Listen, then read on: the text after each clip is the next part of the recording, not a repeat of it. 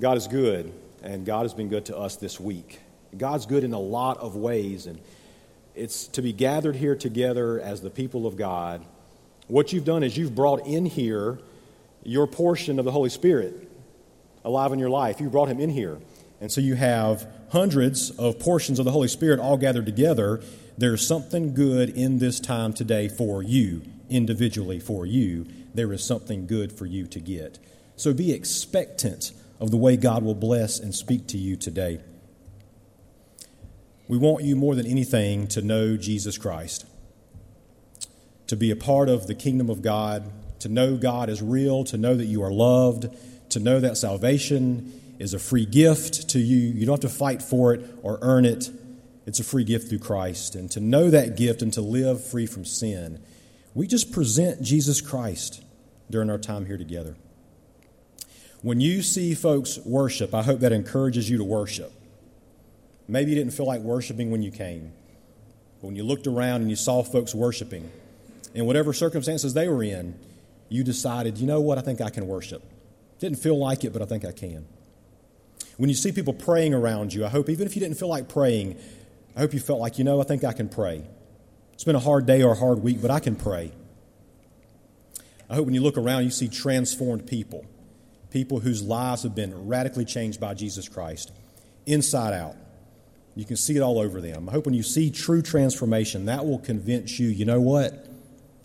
I don't think I'm transformed and changed, and I need to be. I need to believe and follow Jesus Christ. And so up front, we just present Christ to you and pray that in this time, it'll be confirmed in your life that you know Christ, or confirmed that you don't, and you need to respond to how good and awesome that He is. We're going to have a very unique situation uh, today and next Sunday in which the pastor and I are preaching on the exact same passage two weeks in a row. In a pro wrestling event, there are two very important matches on the card. That's the first match, and that's the main event, which is the last match. The first match is designed to light the place up with excitement to get your interest, to get you hungry for more, to really just kind of sink in and be dedicated to the show. Leading up to the last match, the championship match, which tops it off, gives you a great send off, and you're so glad you came and you saw a lot of great action. And Pastor Dow and I are going to be preaching on the same passage two weeks in a row. I'm like the first match. I'm here to get you excited, to get you into it, to get my take, so to say, on the passage and then Pastor Dow's going to come in and have the championship match and uh, bring to you his perspective on this passage. Reaching back to last Sunday, we were talking about how the first church was in favor with all the people. And Pastor Dow unpacked exactly what that meant for us to be winsome people, to go out and win people to the Lord. The first church blessed the people around them. They love the sick and the poor. They love the royal. They love the government. They blessed law enforcement. They reached out to rejects. That's how the church was in favor back then because they got out and made a huge difference. We asked the question what does the first church look like in our culture and our context? And we've unpacked that for several weeks and given a pretty good picture of how this looks for us. But when we talk about the first church, we're talking about original, right? This was the blueprint. This was stepping out for the first time and being the congregation, the people of God, and what they did, and how we need to reach back and to grab that and to bring it here and almost kind of, in a way, remaster that for our time, remaster that for our situation and our culture. You know how important originals are to us Usually, if you go back to the original, you get a really nice product and you build off the original. Is that right? I don't know about you, but when this movie came out this past December, I was pretty excited about it. Star Wars The Force Awakens. When I saw this movie poster and I saw Han Solo and I saw lightsabers and a Death Star and stormtroopers and Chewbacca, I got really excited that a new Star Wars was coming out. And when I went to see the new Star Wars movie, I kind of shed a little tear out of joy and nostalgia. Because if you've seen The Force Awakens, you've seen Star Wars Episode 4, which was made like 30 years earlier. Because that screenplay was so identical. The Force Awakens had some of the exact same messages and storylines and characters as the first Star Wars, which was the original. And so The Force Awakens, and from here out, they've based that on the original. If you're a fan of Justin Timberlake, you're a fan of Usher, guess who you should really be a fan of? Someone like Michael Jackson, right? They got their moves from him, they got their singing from him, and he got his from Motown. And so you go back to the originals to say, where should we be and who should we be? Well, let's go back and find out what was successful, right? What worked? Let's go back and capture some things from that and apply it to our lives today. We've been investigating, jumping into the scripture, digging it out, looking at it, and how this first church was epic, radical, extreme, made a huge impact, but it was ordinary people who were doing this, just like you and I. Sometimes folks who their names aren't even listed in there. It's unnamed believers, unnamed disciples who are seeing multitudes saved and lives changed day by day. And as we've unpacked this together, we've come to the very end of this passage. Now, this passage for me, this has been a wonderful ride for me because this passage of Scripture is the passage that I have based my entire church plant on. You know, I'm here part time, and God has called me also to plant a church here in the community as well too. And the timing of me being here was so perfect because God was moving me in ministry and God was moving your church and moving the pastor. And, the coming together was so unique. And that as I plant this new church called the Church at West Vista, um, I would need to also be working somewhere because church plants don't pay yet. It takes a while to build that. So to be working somewhere yet, my resume was all just church work. Okay? It's all church, it's youth pastor work and education minister and things like this. And that doesn't compute in the secular world at all. I tried to find jobs at universities and things like that, and they're like, no, I see through this, you're a preacher. We don't want you here. And so I was like, where am I going to work except a church? How am I going to plant a church and be dedicated to that, but also serve a church? And God made that, He made it happen. He opened a door and made a way. So that was an amazing experience for me. So this whole time, this passage is very, very close to where God has led me. And I'm going to ask um, folks from my church plant just to stand. If you're a part of my church plant, they've been coming and worshiping with us for months now. So, Church at West Vista, y'all want to just like let us see you real quick? Go ahead, come on. Okay, there, there, there you go. All right. Thank y'all very much. Y'all are good. Y'all can, y'all can be seated.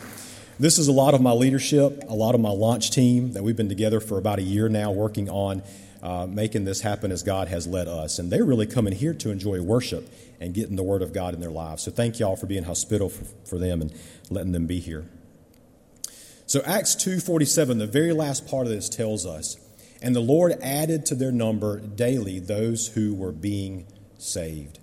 At the end of it all, at the end of all of these messages about how that first church looked and what they did, the result was daily people were being saved. Now, I haven't experienced that in my life as a Christian where every single day someone gets saved. It doesn't happen in churches every single Sunday when someone comes down and gets saved, and we celebrate it when it happens. It's a wonderful thing, it's an awesome thing. But really happening on a daily basis, it makes you wonder what were they doing? How did they actually get those results? In unpacking the first church, we realize that the first church was not a couple of things. First of all, the first church was not like communist Russia. No one came in and took all their goods or made you give up all your goods or took all of your pay and then redistributed that as they felt they needed to.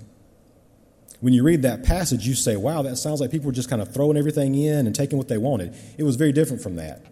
So the first church was not like communist Russia. It was almost uh, very unlike a hippie commune. All right, the first church was not like a hippie commune in that you just kind of throw everything in, you take what you want, and hey, man, just whatever. It wasn't like that at all either.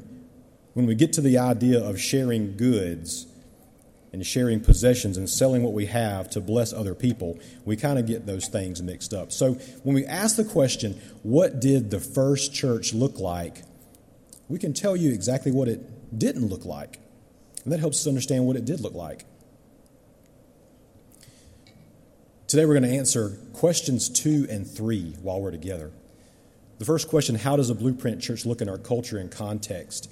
We've been very blessed in the last several weeks to get a really good, clear glimpse at what that church looks like then and how it can look now with our sermons on hospitality, our, our sermons on, on just the idea of that fellowship meal, the idea of blessing those around you, and things like this.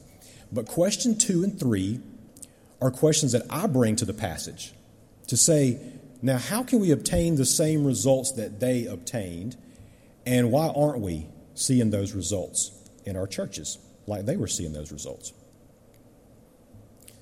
So let's tackle question number two. How can we today obtain the results like we were seeing in the first church? Now, we know going in that our goal is to get as close as we can to this blueprint church. And to do that, it's going to take striving for us, not simply flipping a switch.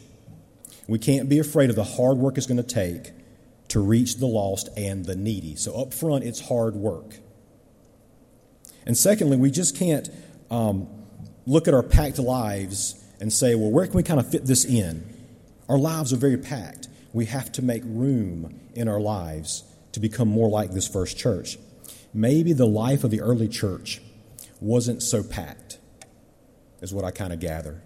They had room for relationships and room for people. So, how do we obtain results like this? The results were amazing results. The results were of the Holy Spirit, and they were almost automatic. When you add teaching and hospitality, prayer, praise to God, serving, and sacrifice, when all of these elements are getting equal attention, what you start to see is a complete product. What you start to see is a solved puzzle when all of these elements are given attention, having their separate place of priority, because all of them are priority. It's not one over the other. Um, the hospitality meal sometimes will mean more to someone than the teaching.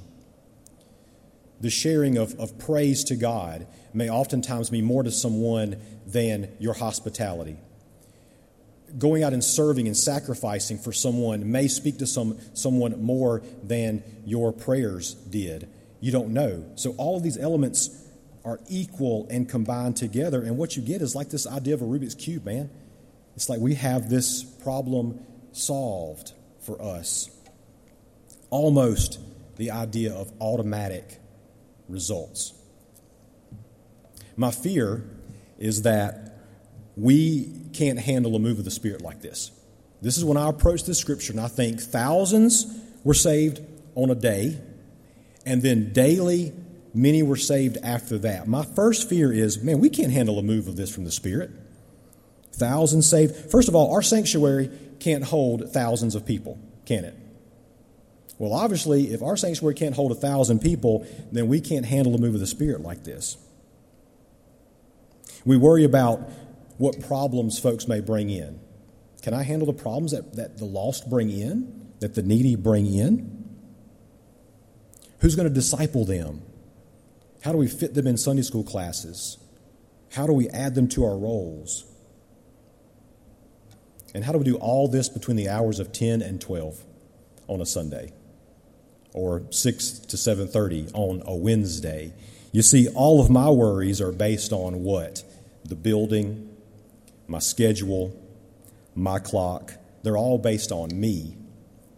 And the Holy Spirit can move in ways that I can't even contemplate.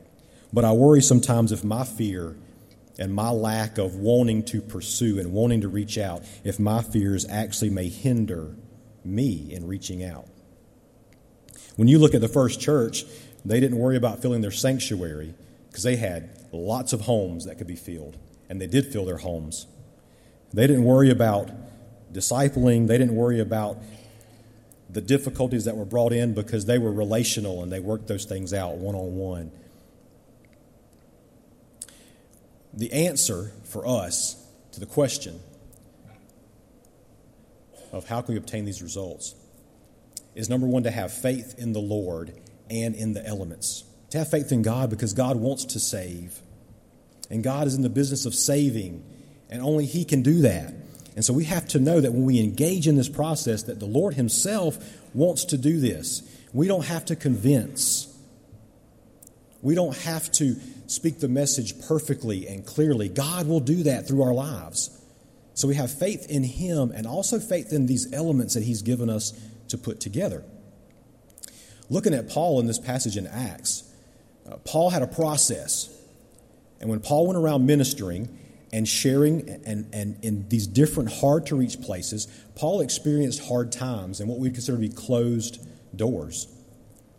In his missionary journeys in this passage in Acts, it says Paul and his companions traveled throughout the region of Phrygia and Galatia having been kept by the Holy Spirit from preaching the word in the province of Asia. On more than one occasion, Paul and his companions would try to go into a certain area, and God would just close that door. And Paul would have to redirect. In this particular situation, Paul redirects to Philippi. And when he gets there on the Sabbath, he went, we went outside. This is Paul speaking in first person. We went outside of the city gate to the river, where we expected to find a place of prayer we sat down and began to speak to the women who had gathered there. One of those listening was a woman from the city of Thyatira named Lydia, a dealer in purple cloth. She was a worshiper of God. The Lord opened her heart to respond to Paul's message. When she and the members of her household were baptized, she invited us to her home. If you consider me a believer in the Lord, she said, come and stay at my house.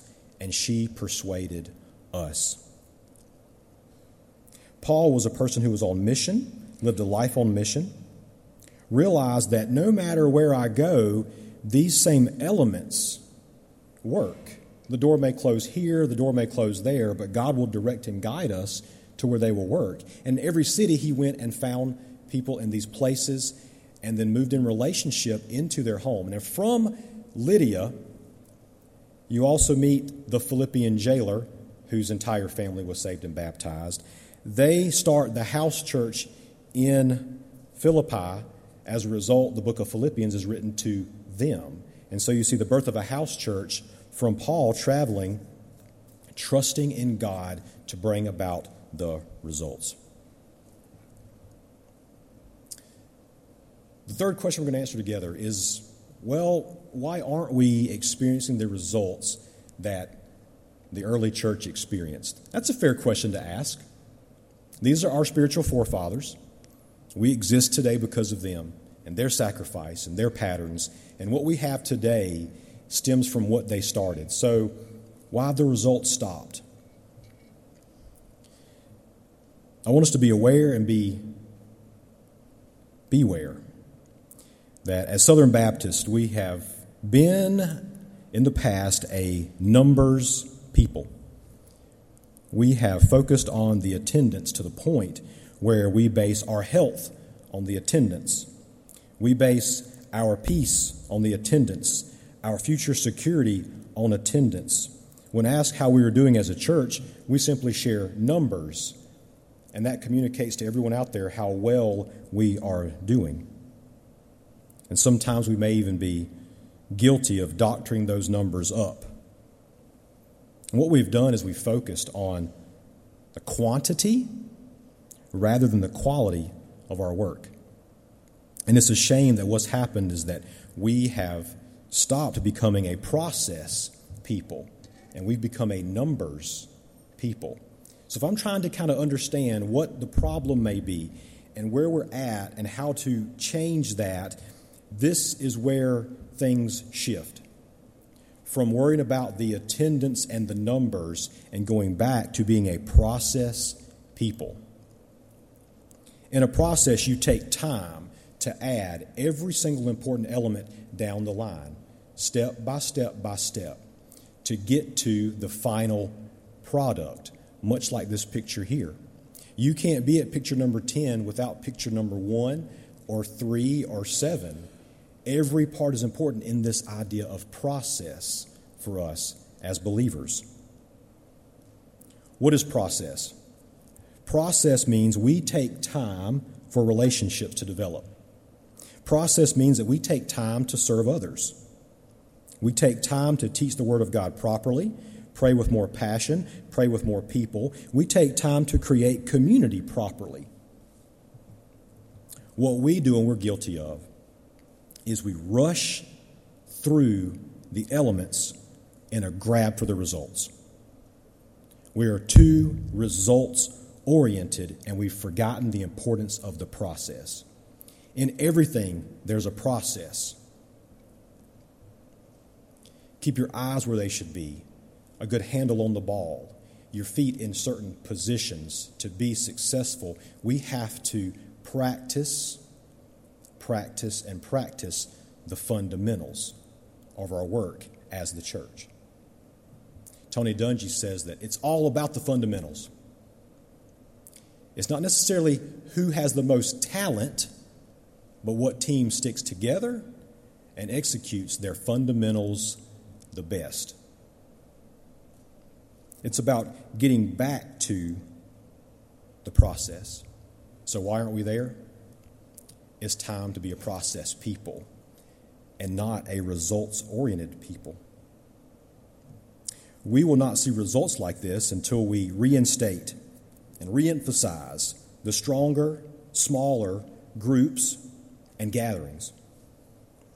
Lives change in living rooms, lives change in backyards, they change on road trips, they change Monday through Saturday on days the church is not even open. Lives are changing, and we have to be able to respond and be a part of that life changing process. Our goal is to, to get back to where we as a church feel a responsibility for our city block. The world, yes. The country, absolutely. The state, absolutely. But what about our city block? What about our neighborhoods? We have to get back to a point where the blueprint church was, where the relationships were the attraction and where churches were okay sharing a city block with another church. That's okay to do. In fact, back then you may have had several small churches within a city block. And as a result, you had multitudes being reached for Christ. So it's time for us as neighbors just to feel a, a spiritual responsibility for our neighbors and our neighborhood and claim the block. It's time for us to do that. And how do we claim the block? We have all of that already set out for us in these precious elements. Today, I don't know exactly what part of our time together was a part that spoke to you. It may have been a time early on when you walked in the front door that the Spirit of God spoke to you. It could have been a time during one of the songs that we were singing where the Spirit of God spoke to you. It could be a time during the, the sermon where you felt like the Spirit had something to say to you. But I'm curious as to how did the Spirit speak to you? And when He does, what will we do about that? We know God speaks. We know He does in all of these different ways. But then He calls us to respond to how He has spoken. We're going to shift now into a time of, of processing for you, a time of responding for you, a time of contemplating what you have experienced today, what you've heard today, responding to the Lord working in your heart. I'll be available at the front for prayer, uh, for time to hear your response, to, to be with you on this journey, however God may be leading you. We're available for that. Others around you are available for that. But we ask you now during this time just to connect still with the Lord and allow Him to speak to you uh, through His Word and through praise and through worship, like we're going to have in just a few moments. Let's pray together. Our dear Heavenly Father, Lord, we bring nothing today to the table at all. Lord, we bring ourselves and we just pray that you will use us. God, if you're here and we're willing to be a conduit for your work, Lord, great things will happen. And Father, I pray that you'll instill in us the burden for our lost loved ones, our coworkers, our friends, our family, Father. But Lord, just that burden for our neighborhood, the burden for our city block. And God, we'll thank you for your Holy Spirit who empowers us, who gives us the words at the right time to see these transformations happen. Lord, as a people, we just pray that you will speak to us and that you will move in a great, glorifying way. And we pray this in Jesus' name. Amen.